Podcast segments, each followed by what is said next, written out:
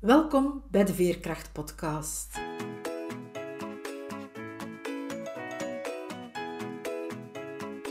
Ik ben Veerle Schaltien, levensverhalen en schrijfcoach.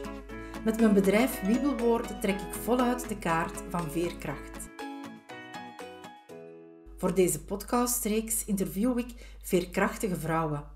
Het zijn vrouwen zoals jij en ik, die soms wel eens het hoofd laten hangen maar die er vooral telkens opnieuw in slagen weer overeind te krabbelen, die telkens opnieuw de moed hebben om door te gaan, die ondanks alles ten volle in het leven staan en elke dag waardevol weten te maken. Hoe ze dat doen, vertellen ze je heel openhartig. Luister, snoep van hun woorden en laat je inspireren door hun verhalen, want als zij het kunnen, kan jij het ook. Dag Beatrice, welkom. Ik heb jou in ver verleden eigenlijk al leren kennen tijdens een schrijfopleiding. Jij was de docent en ik kwam bij jou leren schrijven. En ik ben nog altijd met schrijven bezig, dus je hebt daar zeker een vuurtje dat er al was nog verder aangestoken. Ik ben dan later ook nog een opleiding, dat was opleiding vakantie eigenlijk, bij jouw vrouw komen doen, bij Leen, bij jullie thuis. En ik herinner mij dat jij ons toen verwend hebt met heel lekker eten. En ook dat ik mocht logeren, slapen in de kamer van jullie pleegzoon. Klopt. En kan jij je nog eens verder voorstellen? Oh, een, uh, een voorstelling vind ik altijd een beetje moeilijk om te zeggen, dit ben ik. Hè? Dit ben ik. Dat zijn een heleboel facetten. Uiteraard. Maar ik denk in de, de, de diepst van mijn gedachten ben ik, ben ik een schrijver dat is mijn allereerste passie. Schrijven is mijn passie. En dat, dat, uh, ja, dat, daar heb ik eigenlijk voor een stukje mijn job van gemaakt. In die zin dat ik mensen probeer mee die passie te doen ontwikkelen. Dus ik geef les aan conservatorium in Hasselt onder meer. Ik geef dus les aan, aan mensen die willen leren schrijven. Daarnaast schrijf ik zelf boeken. Ik schrijf ook schriftjes en dagboeken vol. Dat zijn er intussen al kasten vol. Sinds ik kon schrijven, schrijf ik. Wat kan ik nog over mezelf vertellen? Ik ben pleegmoeder. Dat is toch ook een heel groot stuk dat energie van mij vraagt. Een heel groot stuk van mijn leven dat uh, ingevuld wordt daardoor. En verder ben ik iemand die heel veel nadenkt over de dingen. Ik uh, merkte de voorbije weken ook weer dat ik redelijk traag ben. Ik ben iemand die uh, heel veel nadenkt over de dingen en daardoor traag de dingen absorbeert. Ik heb dat ook nodig om af en toe de dingen wat trager te zien. Ik vind dat de wereld heel erg snel gaat. Alles om mij heen gaat altijd snel. Er zijn heel veel prikkels. En ik ben iemand die pleit voor traagheid. Ja, ik denk dat dat, zo de, de kern van Beatrice is. Ik hoor dat eigenlijk heel graag zeggen, want inderdaad, de wereld die raast maar door. En ik heb zelf toch ook heel vaak het gevoel van dat ik niet meer kan volgen. En ik denk dat veel mensen zich daar zullen in herkennen. Jij koppelt het dan aan het veel nadenken, als ik je goed begrepen heb. als er veel prikkels op je afkomen, dan moet je veel verwerken natuurlijk. En, en verwerken is ook voor een stukje nadenken over de dingen. Je voelt, om te beginnen eerst, dat dat is er komt altijd iets binnen, je voelt het, maar je moet er ook over kunnen nadenken en er een, een beetje afstand van kunnen nemen van alles wat binnenkomt. En daar heb, je, daar heb je rust voor nodig, daar heb je ruimte voor nodig.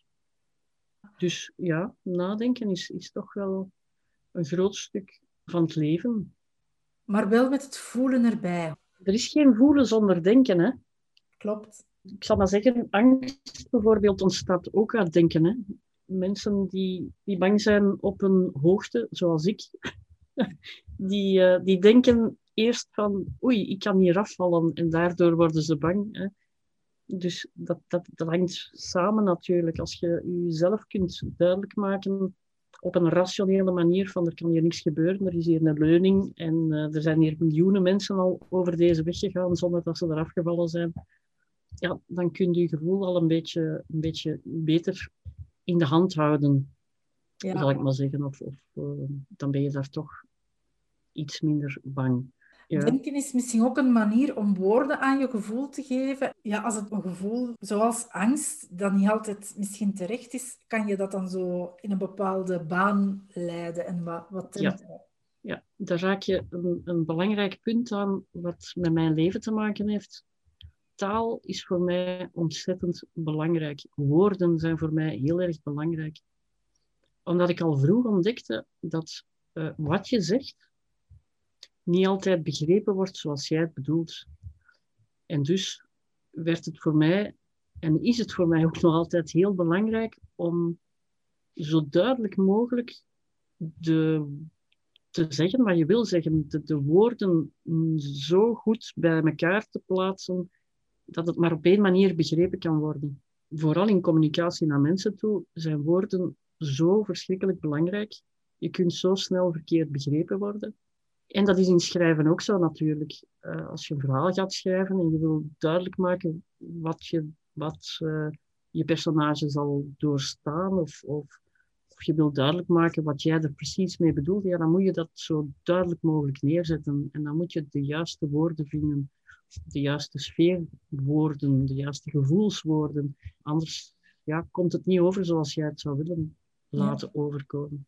En dan nog, hè, want iemand die jou hoort of iemand die jou leest, ja, die hoort of leest dat vanuit zichzelf, met, met zijn of haar interpretatie.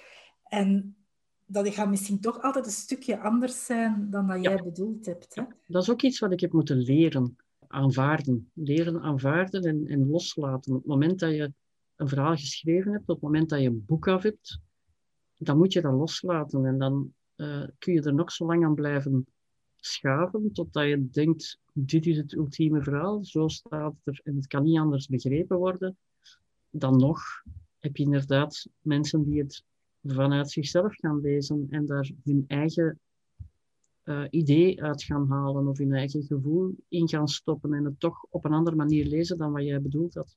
Vind dat ook wel het mooie aan, aan taal en aan verhalen, dat het voor iedereen iets persoonlijks wordt dat, dat merk je het best, vind ik, in poëzie. Als je poëzie leest, uh, poëzie is zulke verdichte taal, dat er veel meer lagen onder zitten en dat je het op een heel andere manier kunt lezen. Terwijl boeken als, kijk, ik, ik spiek even naar mijn boekenkast.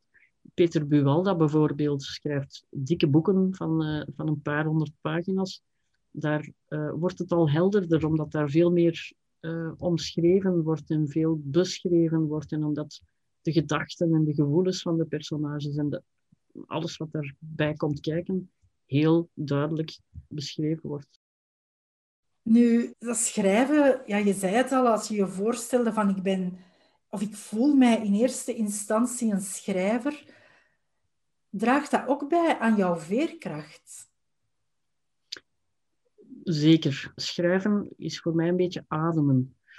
Stel dat ik iets meemaak dat moeilijk is, ik kom in een moeilijke situatie terecht, dan is het voor mij belangrijk om daarover te, te ja, wat ik daar straks al zei, na te denken. En nadenken gaat heel goed als je schrijft. Uh, als je schrijft, uh, ik weet niet meer wie het precies gezegd heeft, ik denk Leonard Nodus, heeft gezegd, als ik schrijf, dan zie ik wat ik bedoel of dan zie ik wat ik denk.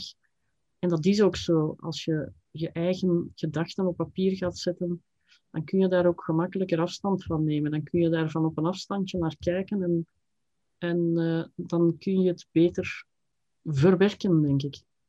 Dat is ook een, een stukje wat mij veerkrachtig blijft maken. Dat is altijd op een afstand gaan staan. Altijd van het moment dat je in een hele grote emotionele rollercoaster terechtkomt, hè, want dat maken we allemaal wel mee in ons leven, uh, op het moment dat dat gebeurt, goed luisteren naar, naar met een buik, naar daar waar dat, al dat gevoel zich samenbalt en zeggen, ik ga, daar, ik ga dat even loslaten, ik ga op een afstandje staan kijken, wat is mij nu eigenlijk overkomen en hoe raak ik hieruit?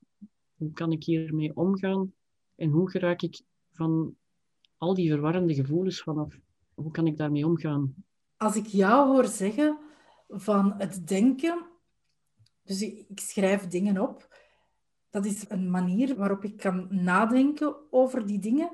Lijkt mij dat dat ook een manier is om ze te ordenen. Dus je zegt wel van, je kan ze van op een afstandje zien, maar door je gedachten en, en door ze op te schrijven, ga je denk ik ook een stuk ordenen.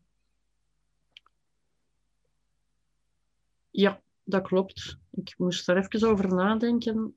Als je dingen opschrijft, dan kan dat in een soort van dagboektekst zijn en dat kan een stream of consciousness zijn, zo'n zo'n gedachtenstroom die maar loopt en loopt. Maar op een gegeven moment ga je daar inderdaad de essentie van zien. En kun je ook uh, zien van waar gaat het hier eigenlijk over en hoe, hoe krijg ik het dan opgelost. Eén keer dat de essentie van de dingen duidelijker wordt, kun je, er, kun je het ook uh, aanpakken natuurlijk. Zolang het een chaos blijft, uh, kun je er niks mee doen. Hè. Dan, dan overspoelt het je. En overspoelen is leuk. Hè. in de liefde bijvoorbeeld, als iets je overspoelt, dat is altijd fijn. Maar als het uh, negatieve gevoelens zijn of gevoelens zijn waar je door naar beneden wordt gehaald, of je zelf naar beneden gaat halen, dan, uh, dan moet je er iets mee doen. Trouwens, overspoeld worden door de liefde, dat kan ook niet eeuwig duren natuurlijk. Daar, nee, daar komt uiteindelijk ook wel wat rust bij kijken, hè? gelukkig. Ja, ik zeg spijtig genoeg niet, maar tegelijk is het ook gelukkig, want ja. we zouden dat niet volhouden. Ik hoorde ja, toch, als we dan terug naar het schrijven gaan, zeggen van, maar het vertrekt wel vanuit mijn buik. Ik noem zo het schrijven bij mijn cursisten, ik noemde dat vroeger schrijven uit, vanuit je hart, ik noem dat nog zo. Maar ik betrek daar ook de buik bij. Ik zeg, het is ook eigenlijk schrijven vanuit je buik, omdat daar die gevoelens starten die je dan op de een of andere manier misschien kan ordenen. Hè? Ja, dat klopt. Ik kreeg onlangs de vraag, uh, Vals Nest, mijn boek over, over uh, waar onder meer een personage, een pleegkind in zit. Hoe is dat ontstaan? Dat was een van de vragen.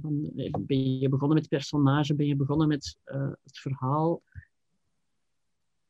En het antwoord was eigenlijk iets helemaal anders. Het, was, het is vertrokken vanuit een gevoel. Het is vertrokken vanuit een kwaadheid, een verontwaardiging die ik had. Uh, een aantal ja, gevoelens die ik gekregen heb door pleegmoeder te worden en waar ik mee geconfronteerd werd.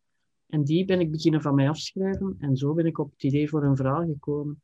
Dus, en daar vertrekt eigenlijk alles. Die Japanners plegen niet zomaar harakiri door een, een zwaard in hun buik te, te stoten. Hè. Ze zeggen dat daar de ziel zit natuurlijk. En ik geloof dat ook voor een stukje wel. Dat, dat uh, het eerste waar je last van hebt, en waar kindjes ook, als je kijkt, als je luistert naar kindjes die het moeilijk hebben, dan die zich niet lekker voelen, dan zeggen ze ook meteen van ik heb pijn in mijn buik. Als die gevoelens daar, als, dat, als daar iets niet klopt, dan zit dat meestal in mijn buik. Ja, um, zeker zo. Ja, voor mij is dat ook zo. Nu, als pleegmoeder heb je vast ook ja, heftige momenten beleefd. Ja, absoluut. Dat is zo. het is niet evident om een pleegkind in huis te nemen. Het is sowieso niet gemakkelijk om als ouder een kind op te voeden. Dat is denk ik voor elke ouder zo. Als je eraan begint, denkt je, oh, heerlijk, ik begin aan, aan kinderen. Hè. En misschien is het in het begin allemaal nog een beetje rozig. Maar al heel snel komen ouders erachter dat het niet zo eenvoudig is om kinderen op te voeden. En bij een pleegkind is dat net zo. Je begint eraan met een, een heel positieve insteek in mijn geval was dat, ik had geen kinderen en ik dacht, alles wat ik heb van liefde en warmte en wat ik niet aan mijn eigen kinderen kan meegeven, dat, dat, kan ik in mijn rugzakje stoppen bij een kind dat het nodig heeft. Kind, er zijn een heleboel pleegkinderen die in Vlaanderen een pleegouder zoeken, omdat, ze, omdat hun ouders op dat moment niet voor hen kunnen zorgen of omdat de ouders er gewoon niet meer zijn dus ik dacht, ik ga zo'n zo'n kind in huis nemen en iets kunnen meegeven. Uh, een rugzakje, zodanig dat hij terug met een ietsje steviger, hoe noem je dat? Uh, ja, steviger op zijn voeten kan staan. En, een stevige basis, hè? Een basis krijgt, ja, in zekere zin, om mee te nemen naar de thuissituatie terug. En dan vergeet je natuurlijk dat uh, zo'n kind al een rugzak bij zich heeft. Hè. Daar zit van alles in dat je moet leren kennen, dat je mee moet onderzoeken. met dat, samen met dat kind. En dat kind heeft daar ook niet om gevraagd om bij jou te zijn. Het is de ambtenarij, de, de, de sociale sector, de jeugdrechtbank. Iemand heeft ervoor gezorgd, iemand heeft beslist, dit kind hoort op dit moment niet bij zijn ouders. En daar zijn de ouders niet blij mee en daar is dat kind niet blij mee.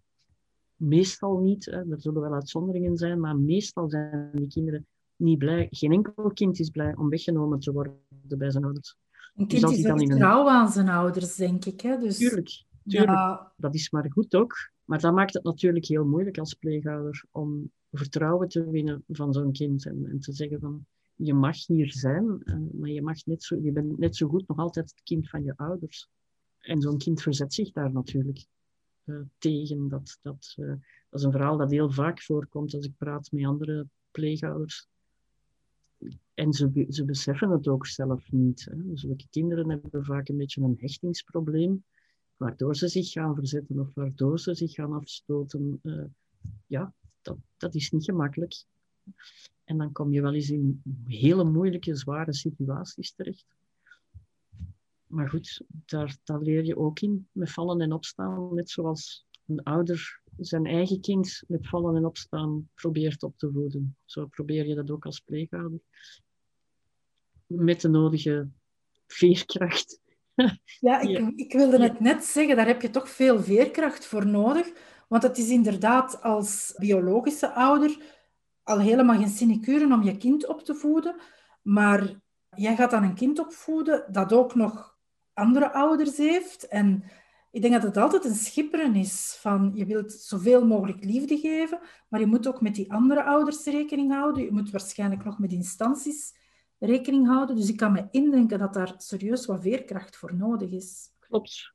Klopt. Veerkracht en hulp van ervaringsdeskundigen. En dan heb ik het niet over de sociale sector, dan heb ik het over andere pleegouders of over, ja, vooral andere pleegouders en verhalen van andere pleegouders. Ik heb heel veel gelezen gedurende de, de voorbije 14, 15 jaar. Ik blijf dat ook nog altijd doen, omdat je, je, kunt blijven bijleren daarover, over die, hechtingsproblematiek bijvoorbeeld. Daar worden ook nog altijd uh, heel veel onderzoeken naar gedaan. En je moet natuurlijk weten hoe je een pleegkind op een zo, zo warm mogelijke manier vooruit helpt in het leven. Zonder te duwen, zonder te pushen, zonder hem los te scheuren van thuis of wat dan ook. En zonder hem of haar uh, te zien als een raar geval of, of een uitzondering of wat dan ook. Dus heel veel lezen, uh, heel veel leren en een van de dingen die ik blijf doen, is uh, op een afstandje gaan kijken. Op het moment dat het te heftig wordt, heel goed uh, voelen bij mezelf. Oké, afstand nemen, kijken. Hoe ga ik hiermee om? Wat is er precies gebeurd? En hoe zorg ik dat hier alle twee, ik als pleegmoeder en het pleegkind, hoe hier met zo weinig mogelijk kleerscheuren uitkomen? En toch kunnen groeien uit, uit uh, kunnen leren uit wat we hebben meegemaakt. Op een of andere manier wat rijker worden, zeg ik altijd. Ik wil een beetje rijker worden van ervaringen. Dat, dat, dat is waar het leven uit bestaat, hè? uit rijker worden uit ervaring. Ik heb het niet over geld, hè? heel duidelijk. ja, ja, je zegt er duidelijk bij aan ervaringen. Hè? Ja, ja. ja. ja dat maakt u een, een, eh, dat is, dat is denk ik waar ik naar zoek in het leven. Om rijker te worden als mens. Om veel ervaring op te doen. En daar het gevoel te hebben van... Oké, ik, ik, uh, ik kan het leven wel aan. Dat is niet altijd gemakkelijk, hè, het leven aan kunnen. Dat is, uh, er komt zoveel op je af. Het leven is, is uh, soms heel moeilijk. Maar ik heb ook geleerd om te zeggen... Het leven is heel boeiend. En als je het bekijkt vanuit boeiend in plaats van moeilijk, dan wordt het gemakkelijker om het te hanteren. Ehm, dus dat is misschien ook een stukje veerkracht. Ja, dat vind ik een hele mooie dat je dat zo zegt. Dus het moeilijk vervangen door boeiend. Ja. En daardoor wordt het net een tikje gemakkelijker. Ja. Ja, dan kun je het ook beter bekijken. Als je zegt het is moeilijk, ja, dan moet je problemen gaan oplossen. Terwijl als je zegt is boeiend, dan kun je zeggen er is heel veel schakering in. Wat doe ik ermee? Hoe kan ik ermee aan de slag gaan? Ja, iets boeiends wordt een uitdaging dan, hè? Ja, inderdaad. En, en iets om rijker van te worden. Hè. Dat is zoals op reis gaan uh, naar een boeiend land, iemand leren kennen die heel boeiend is. Ja, rijker worden door ervaring. Misschien ook nog vertellen dat, uh, dat ik heel vaak Mitterrand in mijn hoofd laat spreken. Mitterrand, ik weet niet of je het verhaal kent van Mitterrand, die, nou, ik weet niet, hij was al redelijk oud toen Frankrijk te weten kwam dat Mitterrand een onecht kind had, een dochter, die hij uh, had gemaakt bij een vrouw, een minares. En, uh, en dus heel Frankrijk stond op zijn kop, want Mitterrand had een onecht kind. En ze wilden hem daar allemaal vragen over stellen. En Mitterrand die haalde zijn schouders op en die zei, ja, door. En dat is iets wat ik nog altijd in mijn hoofd hou. Zo, alors, wat er ook op u afkomt, hè, ook al over, overstroomt de wereld en, en proberen ze u onderuit te halen op alle mogelijke manieren, uh, dan nog kunnen zeggen, ja, en dan? Ja. Wat is er eigenlijk aan de hand? Af en toe moeten de mensen de schouders eens ophalen en zeggen, et alors? En als ik het goed begrijp, omdat je het voorbeeld van Mitterrand aanhaalt, dan gaat het eigenlijk zowel om dingen die dat je zelf bewerkstelligd hebt, hè, want die uh, onechte dochter die, die, is daar niet zomaar gekomen, daar heeft hij wel een actie Ja, ja natuurlijk. natuurlijk ja. en, maar dan ook voor dingen die gewoon op je afkomen. Want er zijn veel dingen die op je afkomen waar dat je helemaal niet voor gekozen hebt en waar dat je ook geen initiatief toe genomen hebt. Hè? Dat is zo. Maar ook daar kan je misschien zeggen, et alors, het relativeren wat dat het is en vanuit jezelf keuzes maken. Inderdaad, dat. En ook wat daaraan vasthangt, is het gevoel dat je het relativeert. Hoe gemakkelijker je de dingen gaat relativeren, hoe gemakkelijker je er ook mee kunt omgaan en hoe gemakkelijker dat je zelf terug op je poten terechtkomt. Als je zegt van ik heb het heel, heel moeilijk. Ik denk aan, aan Yvonne Oetse. Ik heb een heel zwaar leven. Comedienne kan er even niet opkomen. Dan wordt het leven ook zwaar en dan blijft het ook zwaar. Het is uh, op het moment dat je tegen jezelf zegt, ja, het is nu eenmaal zo. En dan? Dan gaan we, gaan we eens kijken wat we daarmee kunnen doen. Hè. Dan kun je weer vooruit. Ja, klopt. Waarmee ik niet wil zeggen dat ik altijd uh, heel veerkrachtig door het leven stap en, en, grote sprongen maak, voorwaarts enzovoort. Ik heb uh, momenten gehad in mijn leven waar ik heel weinig veerkracht had en, en heel diep heb gezeten. Uh, hele zwarte momenten gehad in mijn leven. Maar net door die mee te maken, word je ook veerkrachtig. Je kunt maar tot zo diep gaan in een put tot je de grond onder je voeten terugvoelt. En dan kun je er terug uit. Hè. Dan heb je iets om je aan af te stoten en dan ja. kan je springen. Dan kan de veer weer, weer gaan. Een, een veer die, die springt niet alleen. Hè. Die is niet alleen levendig. Die is soms ook ja, naar binnen gekeerd. En, ja. Of uitgerokken. Of uitgerokken en staat ja. bijna op knappen. Voor mij hoort dat allemaal bij veerkrachtig zijn. Nu, we hebben het daarnet al even over je, je pleegzoon gehad. Maar je hebt mij ook verteld waarom je voor pleegzorg gekozen hebt. Eigenlijk was dat ook al vanuit veerkracht. Hè? Want ik weet dat je eigenlijk graag zelf een kind had gehad, maar dat lukte dan niet. En je hebt mij een verhaal verteld, als we eens een keer gaan wandelen zijn, om over dit hm. gesprek te praten, over iemand in Zuid-Afrika die jou geïnspireerd heeft om dan voor pleegzorg te kiezen. Klopt. Ik heb geprobeerd, zelf een aantal jaar geprobeerd om zwanger te worden. Ik heb een vrouw, hè. Dat, dat was al duidelijk. Uh, dat is niet zo gemakkelijk om met twee vrouwen uh, samen een kind te maken. Dus we hebben geprobeerd met kunstmatige inseminatie, IVF, verschillende pogingen ondernomen. Eén keer ben ik zwanger geweest, heb ik een miskraam gekregen, heb ik heel veel verdriet van gehad. En dat is iets, dat is nog altijd een beetje een litteken. Maar op een gegeven moment besef je van, oké, het lukt gewoon niet. En dan moet je kiezen, wat ga ik doen met mijn leven? Hoe ga ik verder? En in Zuid-Afrika heb ik een uh, verhaal gehoord over een man. Het is, het is, een verhaal, het is echt gebeurd. Ik uh, weet zijn naam niet meer. Maar het was een, een, ten tijde van de apartheid nog. Dat is een, een industrieel van wie de, een blanke man, die dus een groot bedrijf had in Zuid-Afrika, die zijn dochter ging van school naar huis te voet en kwam in een riot terecht. Een betoging, tussen, een betoging van gekleurde mensen. En de politie is beginnen schieten en de dochter is erin gebleven, is, heeft dus een verdwaalde kogel in haar lijf gekregen, is gestorven. En die man, die had kunnen zeggen,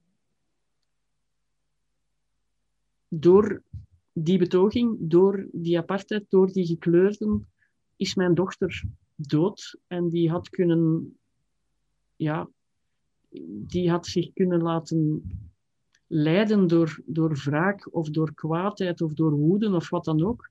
Maar die is, voor, voor, die, die is ook op een afstandje gaan kijken en die zei, als die zwarten niet zulke problemen hadden gehad en niet zo arm waren geweest, dan hadden die niet moeten betogen. Als die rechten hadden gehad, dan moesten die niet gaan betogen en dan had mijn dochter daar niet in gezeten. Dus wat ga ik doen? Ik ga het probleem aanpakken. Ik ga niet kijken naar dat pijnlijke dat mij is overkomen, naar, maar naar de oorzaak daarvan. Hoe komt het dat dat gebeurd is? En die is, die is dus begonnen met uh, kleine bakkerijtjes op te richten, hele kleine huisjes, waar zwarte, arme mensen konden een bakkerijtje beginnen. Ze kregen een opleiding tot bakker. Ze mochten zelf een bakkerijtje beginnen. En dat is een gigantisch concern geworden van kleine bakkerijtjes in uh, heel Zuid-Afrika. Dus die mens heeft heel veel betekend voor de zwarte bevolking, die op dat moment gewoon arm was en, en, en uh, genegeerd werd en geen rechten had enzovoort. Door, door de pijn die hij had, is hij iets goeds gaan doen. En ik denk dat dat een hele goede manier is om met de dingen om te gaan. Veel beter dan zeggen, ik heb pijn en het is de schuld van iemand en die moet, je, die moet, iemand moet daarvoor voor boeten of wat dan ook. Het is, het is niet in kwaadheid blijven zitten en niet in verdriet blijven zitten, maar proberen, wat doe ik ermee? Wat kan ik er goed mee doen? Of hoe kan ik er iets beters mee maken voor mezelf? Ja, kan ik ermee blijven leven voor mezelf? Ik vind dat een heel veerkrachtig verhaal van die man. Maar ook van jou, want je hebt het, net hetzelfde gedaan. Hè? Misschien iets kleinschaliger, maar je hebt ook gezien van, ja, dit is mij overkomen. Ik heb daar pijn van. Maar hoe kan ik die pijn tot iets moois ombuigen? Hoe ja. de liefde die ik in mij heb, toch nog aan, aan iemand geven? Ik heb heel lang gedacht, uh, ik ben gestraft. Ik mocht geen kinderen krijgen van, weet ik veel, de energie, de goden, eh, de natuur, wat dan ook. Ik heb nu het gevoel dat moest wel zijn. Als ik wel kinderen van mezelf had gehad, dan was die kans er niet geweest voor dat pleegkind. En nu is dat er wel geweest. En ook dat heeft mij rijker gemaakt. Ondanks we hebben het daar straks al over gehad. Soms was het heel moeilijk, soms is het nog heel moeilijk. Maar, uh, maar je wordt er rijker van en het blijft, blijft boeiend. Ook al is het soms moeilijk, het blijft boeiend. Ja. ja. Jij wordt er rijker van, maar je pleegkind ook. Hè? Je hebt hem tegelijk ook veerkrachtiger gemaakt. Dat hoop ik. Dat hoop ik. Ik denk dat elke ouder zijn kind graag goed terecht ziet komen. Daar ja, daar werk je aan. Hè. Dat is wat je wil voor je kind. Ja, ik hoop het. Ik hoop dat ik hem genoeg heb kunnen meegeven dat hij ook veerkrachtig in het leven kan staan. Je hoopt het. Je hebt mij ook verteld dat, dat natuurlijk niet, hij gaat niet ineens superkrachtig zijn, want hij blijft zijn bagage mee, meedragen. En ja, de situatie, hij is dan ook op een bepaald moment door zijn moeder bij jullie weggehaald, is dan in een instelling moeten gaan wonen. Maar jullie zijn hem wel blijven volgen. Ondanks dat zijn jullie pleegouder gebleven. En hebben jullie hem altijd opnieuw bagage meegegeven. En je hebt mij dan verteld dat hij ondertussen alleen woont, dat hij een job heeft bij ouderen. Dus dan denk ik, daar moet je toch al heel veerkrachtig voor zijn om dat te kunnen doen. Ja. Hij is nog heel jong. Hè? Ik heb een zoon van ongeveer dezelfde leeftijd. Ik zie die geen job bij, bij ouderen doen. Ja, klopt. Door wat hij heeft meegemaakt in het leven is hij natuurlijk vroeger zelfstandig moeten worden, vroeger volwassen ook moeten worden. Wat hij niet altijd is, wat je ook niet kan verwachten. Uh, ik ben, even denken, hè, ik ben 56 uh, en ik voel mij soms ook niet volwassen. Ja, soms vaak ook niet volwassen. Dus van zo'n gast kun je dat ook niet verwachten. Maar hij is wel iemand die inderdaad hij werkt in een uh, woonzorgcentrum bij, bij ouderen, bij demente bejaarden ook niet evident. Zeker niet. Hij, uh, hij, doet dat. Hij doet dat zelfs graag. En hij is overal even graag gezien, omdat hij heel sociaal is naar mensen toe. Um, heel veel praat, uh, maar ook goed kan luisteren. Als ik daar een stukje aan heb kunnen bijdragen, dan is dat goed. Hè? Ik ben daarvan overtuigd dat je daaraan bijgedragen hebt. Het is ook niet altijd gemakkelijk van, van jezelf te zeggen van dat heb ik gedaan ik denk door wat, door wat wij hem hebben meegegeven, dat hij geworden is wie hij geworden is. Uh, hij neemt natuurlijk alles mee wat hij meegekregen heeft. En zal waarschijnlijk ook een heleboel dingen laten liggen. Maar ja, hij zal wel voldoende basis van ons gekregen hebben om te staan waar hij nu staat. Ik ja. denk, als we er niet geweest waren, ik zie dat dan in mijn hoofd zo, dan zie ik de guillotine vallen, dan denk ik, stel dat hij niet bij ons was terechtgekomen, ja, dan stond hij niet waar hij nu staat. Dat klopt. Ja, daar ben ik van overtuigd. Het feit dat je hem dat hebt kunnen meegeven, dat je hem ook een stuk veerkrachtiger hebt gemaakt, draagt dat ook bij aan jouw veerkracht?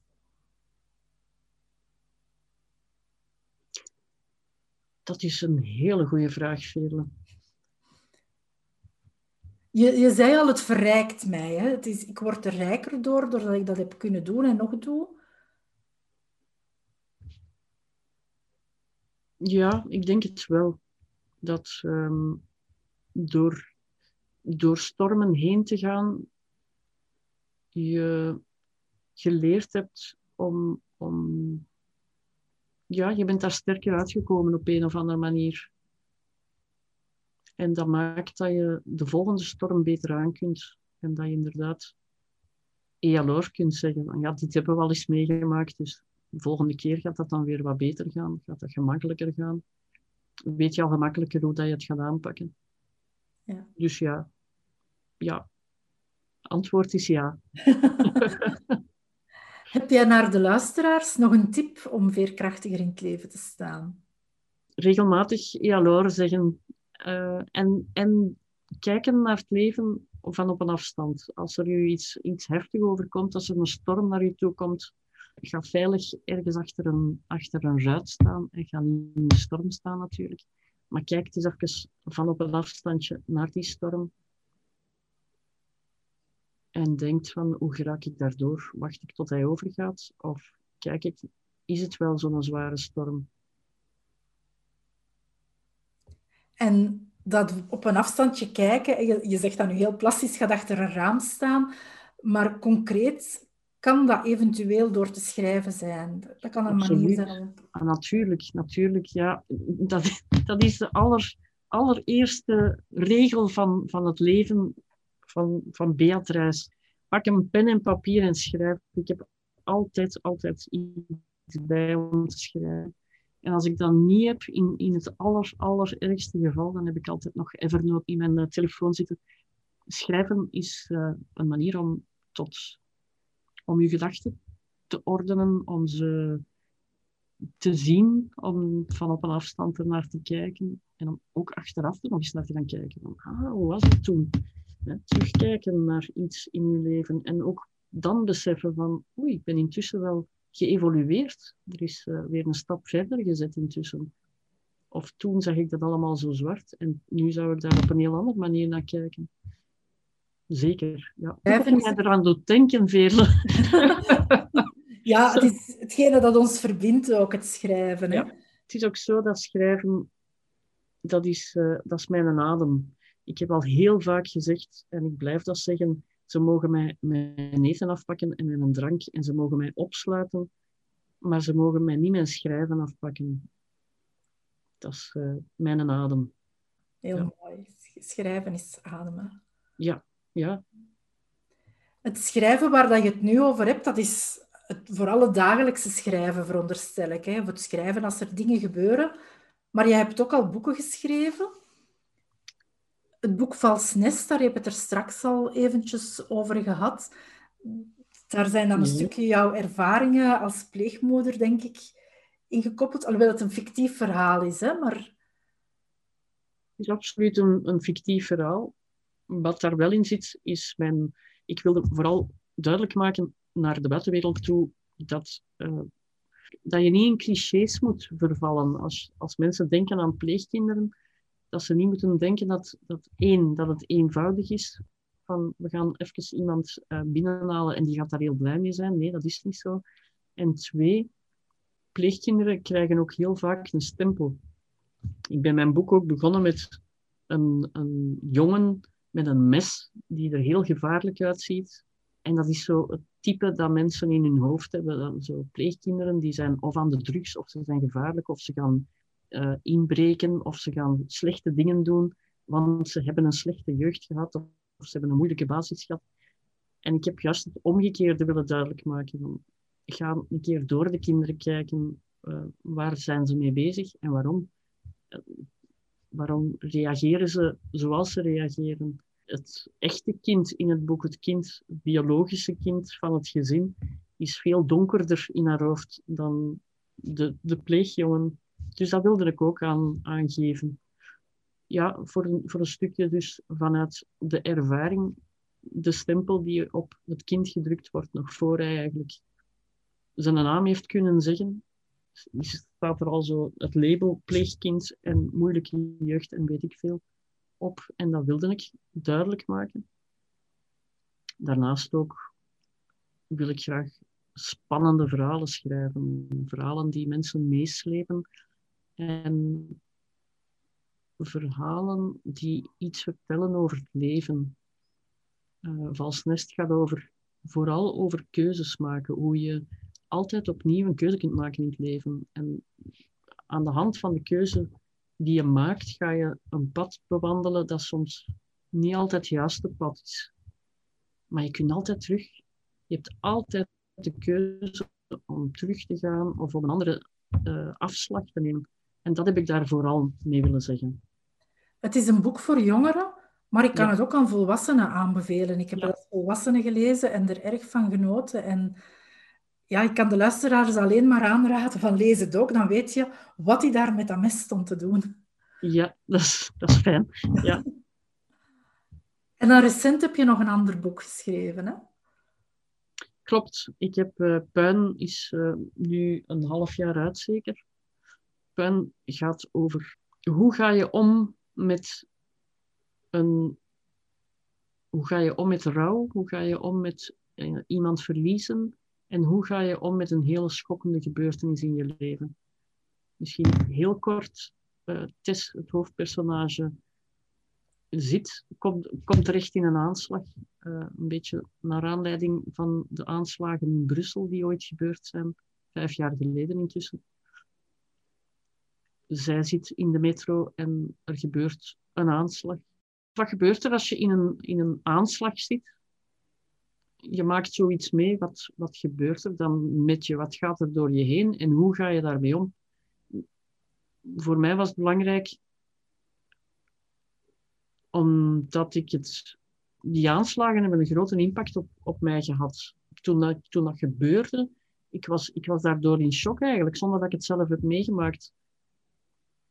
En dat, uh, dat heeft lang in mijn lijf gezeten. Ik heb ook uh, stukjes nieuws herbekeken met, met dat in mijn hoofd van ik moet daar iets over schrijven. Um, hoe ga je daarmee om? Hoe kom je daaruit? Hoe ga je ook om met rouw? Um, niet zo raar, omdat ik zowel mijn vader als mijn moeder de laatste jaren allebei ben verloren. Dus ik ben ook wel met rouw bezig geweest, met afscheid nemen. dat zit daar voor een groot stuk in. Ook uh, geloof heb ik uh, geprobeerd om daar een beetje in te steken, omdat dat is toch een vraag die iedereen bezighoudt. Hoe ver ga je voor je geloof? En in hoeverre heeft geloof te maken met, met geweld? Uh, terwijl, ik denk, elke geloofsovertuiging ervan uitgaat dat het goede in de mens juist naar boven moet komen. Of, of, dat dat is wat het belangrijkste is, dat we goed zijn naar elkaar toe. En dat soort vragen stel ik mij en dan begin ik daarover na te denken. En, en al die kleine dingetjes die komen samen en dat wordt dan een verhaal. Ik moet eerlijk bekennen dat ik dat boek nog niet gelezen heb, maar als ik het zo hoor, lijkt het mij ook wel een verhaal over veerkracht te zijn, net zoals Vals Nest. Het is belangrijk om te weten van wat doe ik in zo'n situatie. ik ga mij dan inleven van wat, wat doe je als je daarin terechtkomt. En om het dan nog wat moeilijker te maken, dacht ik, wat gebeurt er als je geen vrienden hebt waar je naartoe kan? Stel dat je uit zoiets tevoorschijn komt en je hebt niemand waar je naartoe kan, wat doe je dan? Want de meeste mensen zeggen, ja, ik ben meteen naar mijn man of mijn vriendin of, of direct naar huis gaan kijken of de kinderen in orde waren of naar mijn beste vriendin gegaan. Maar die heeft zij op dat moment niet. Hè. Tess heeft dat op dat moment niet. En, en dan, ja, wat ga je dan doen? Op het moment dat je zo in shock bent en een verlies te verwerken krijgt en, en geweld hebt meegemaakt. Bij deze staat dat boek ook op mijn te lezen lijstje. Okay. en ik hoop bij de luisteraars ook. Ik wil je heel erg bedanken voor dit gesprek. Heel graag gedaan. Dankjewel, Veerle. En voor de inspiratie die je ook aan de luisteraars hiermee geeft. Hè. Hm. Het is ook uh, fijn om gevraagd te worden om iets te zeggen over veerkracht als je, als je zelf daar vaak over nadenkt. Dan ben ik wel veerkrachtig genoeg? En als dan de vraag komt van, ik wil wel eens met, met u praten, want jij bent, jij bent een veerkrachtige vrouw, dan denk ik, hmm, dat is fijn. Ja, iemand, iemand heeft het gezien. Eén iemand toch al. Eén iemand. een grapje. En nu nog al die luisteraars erbij. Heel erg bedankt, Beatrice. Graag gedaan, Veerle. Jij ook bedankt.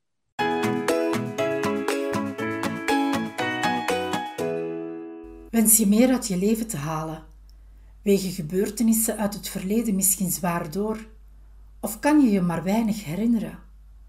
Wil je ontdekken wie je echt bent en in je eigen kracht staan? Of droom je er misschien al langer van jouw levensverhaal op papier te zetten? In het najaar start er een nieuw jaartraject waarin we schrijven aan ons levensverhaal. Eerst gaan we op zoek naar het verhaal dat in je leeft. Dan stellen we een persoonlijk schrijfplan op en gaan we op zoek naar jouw schrijfstem. We kijken vanuit een ander perspectief naar ons verhaal en ons leven en uiteindelijk komt er ook nog een herschrijffase aan. Uniek aan dit traject is dat je zowel schrijftechnische ondersteuning krijgt, want we werken naar een eindproduct toe, jouw levensverhaal, als dat ik het proces dat je ondertussen doormaakt begeleid. Het schrijven van jouw verhaal is een manier om te groeien. Het zet je op weg naar meer veerkracht. Lijkt dit jou wel wat? Dan kan je via onze website een afstemgesprek inboeken. In dit vrijblijvende gesprek kijken we samen of dit traject voor jou iets kan betekenen. Ik hoor graag van je.